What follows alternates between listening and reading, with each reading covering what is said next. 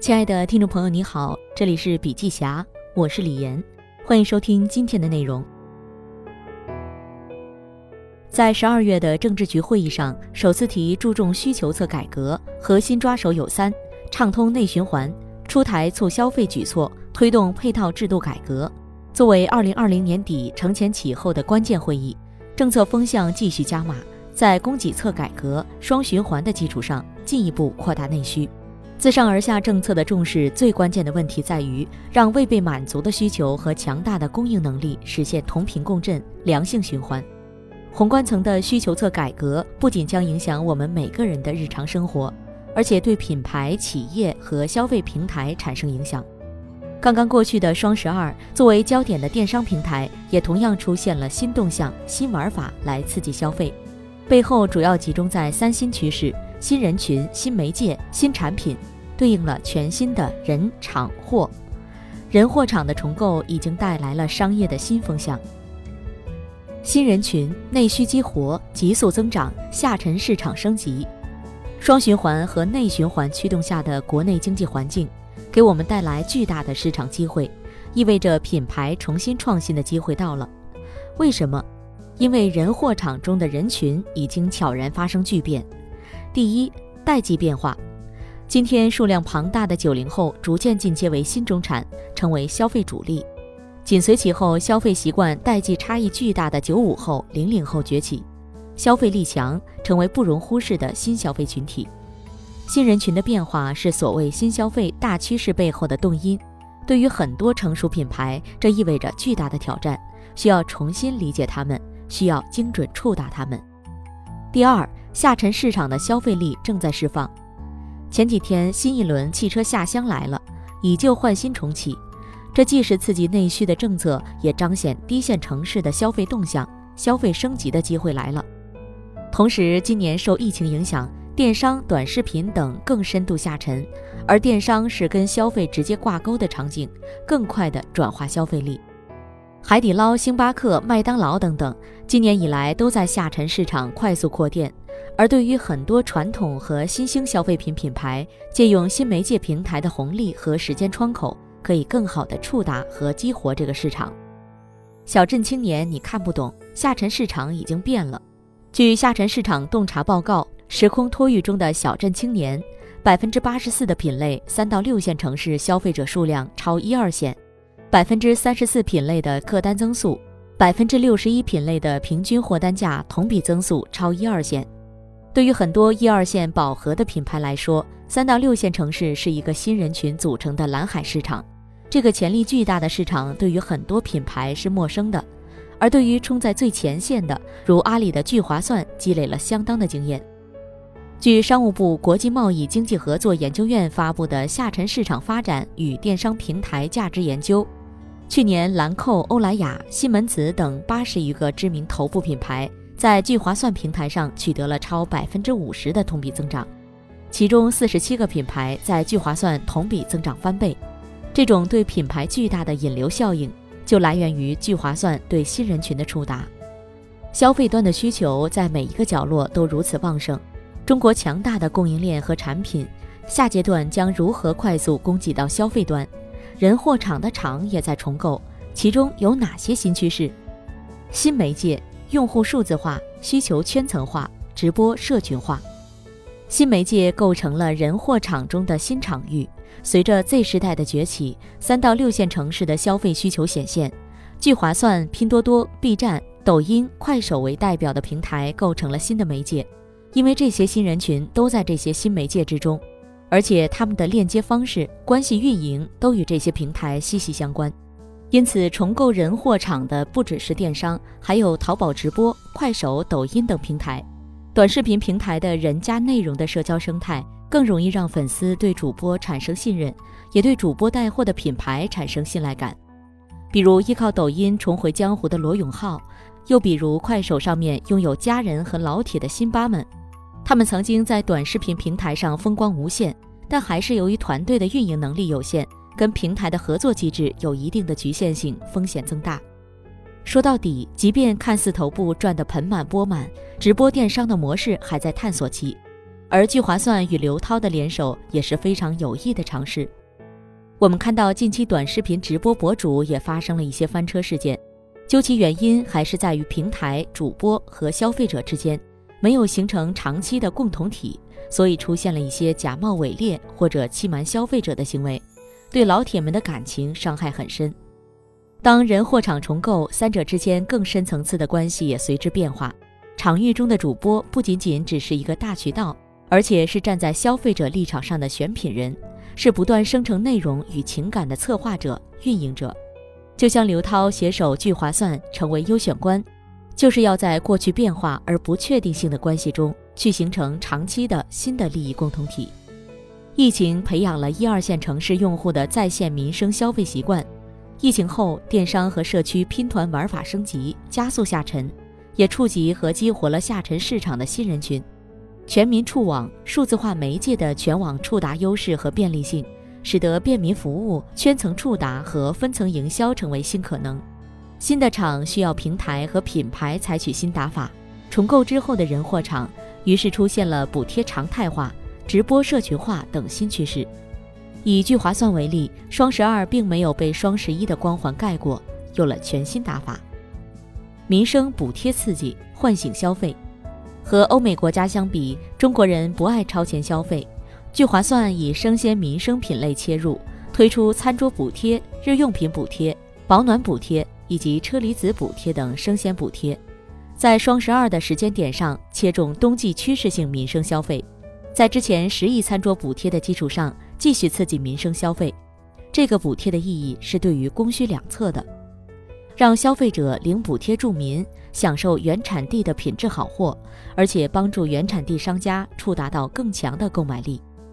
今年年初开始至今，聚划算长达八个月的爱心助农，打通了从采收、加工、物流到销售全链路的数字化农产品供应链。用商业模式去助农，不是简单的公益思路，而是授人以渔，让原产地商户和农民建立电商运营思路，可持续发展。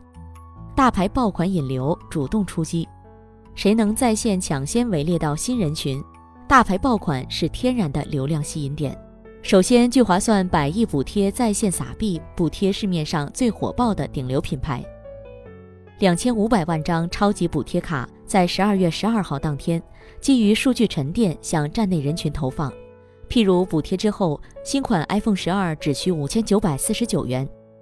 此外，还有通常没有折扣优惠的品牌，如茅台酒、最新戴森吸尘器、LV 手提包、UGG 雪地靴等大热尖货，都有最低补贴价。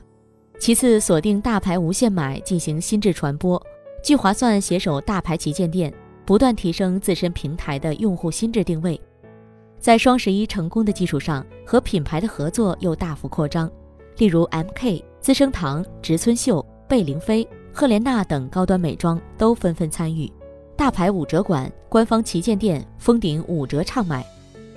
纵览聚划算发展历程，不断通过百亿补贴、大牌爆款拉升平台定位。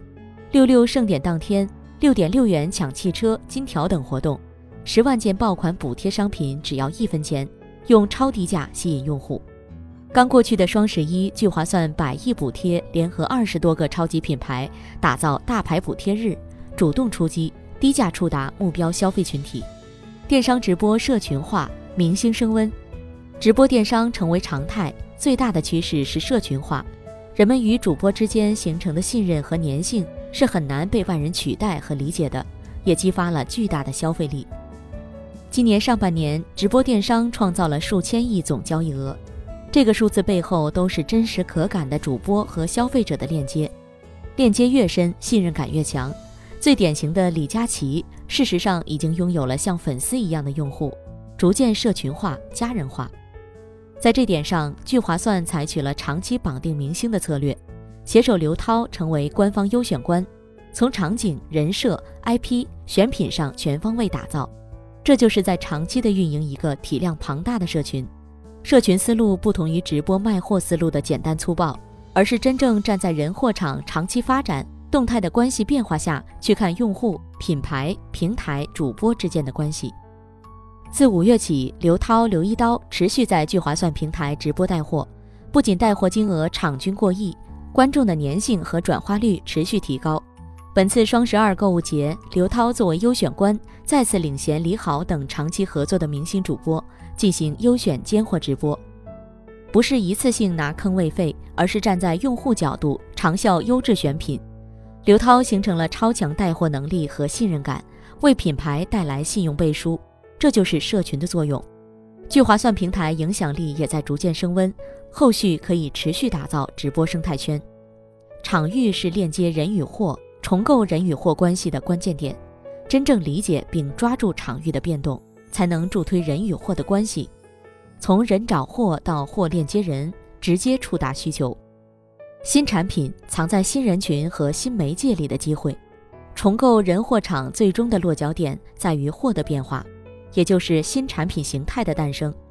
新人群和新媒介为有特色的新产品提供契机。有特色的新产品是指在主流市场里相对陌生的产品，而头部电商开始赋能这些品牌产品，让产品触达了原本没有触达的新增用户群，促进内循环。新消费品牌崛起，近两年新消费品牌异军突起，背后正是新人群加新媒介。国民美妆完美日记依靠小红书起势，导流到微信号，精耕细作私域流量。今年前三季度大卖三十一亿，用了四年，在美国成功上市。李子柒通过短视频内容爆火全网，王宝宝依托小红书、抖音、B 站不同时期的投放策略，小仙炖依托微博明星大 V 种草。新消费品牌背后都是一个强有力的增量人群和新兴媒介。电商孵化新产品，今年以来，聚划算、拼多多等电商都开始孵化自己的品牌。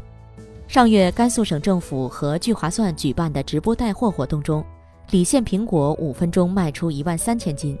聚划算还联合云南、福建等商家，发布因翠斯汀限量定制翡翠潮流饰品、年轻化地域品牌慢饭等等，在双十一中战绩不俗。理县农民张嘉诚透露。目前通过淘宝直播推销自己的农副产品，一箱苹果的价钱翻了三倍。他的苹果从以往线下一年卖两百元，到现在一年能挣二十多万元。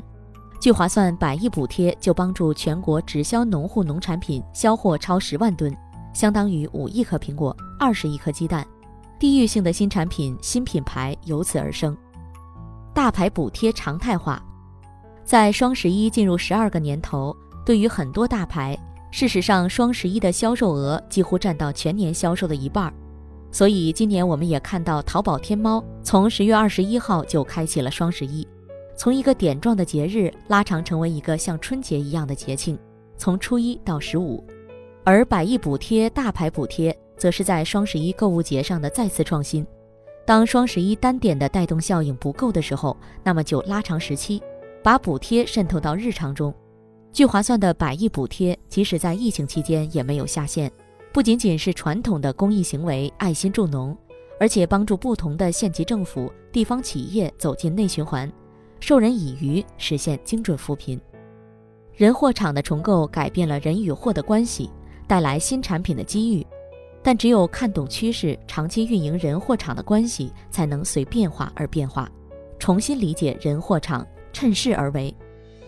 二零一三年十二月十二日，淘宝推出年度最大网购盛宴，名为“全民疯抢”，开启了双十二的玩法。直播电商始于二零一六年，火于二零一九年，百亿补贴去年火起来，电商的玩法不断推陈出新，也开始在 C to M 的路上不断前行。正在发生的新动向都围绕人货场的重构而生。人，新兴的 Z 世代消费群体。下沉市场人群的消费力不断被激发，场电商和短视频直播正在告别卖货，走向长期社群化关系，粘性不断升高。货，百亿补贴通过新媒介触及了新人群，催化了新产品。人与货的关系因场域的变化而变，无论平台还是品牌，都应该在不同时期抓住趋势，躬身入局，站在消费者的立场上，不断满足新出现的需求。不仅能让产品和品牌触达新的增量，也是不断向着 C to M 更优化的生产组织模式进发。新人群、新媒介、新产品三大趋势的爆发，重构了人货场。看懂变化中人货场的新关系，趁势而为，才能成为弄潮儿，在一波波潮流中成为掌舵者。好了，今天的内容分享就到这里，感谢收听，我们下次见。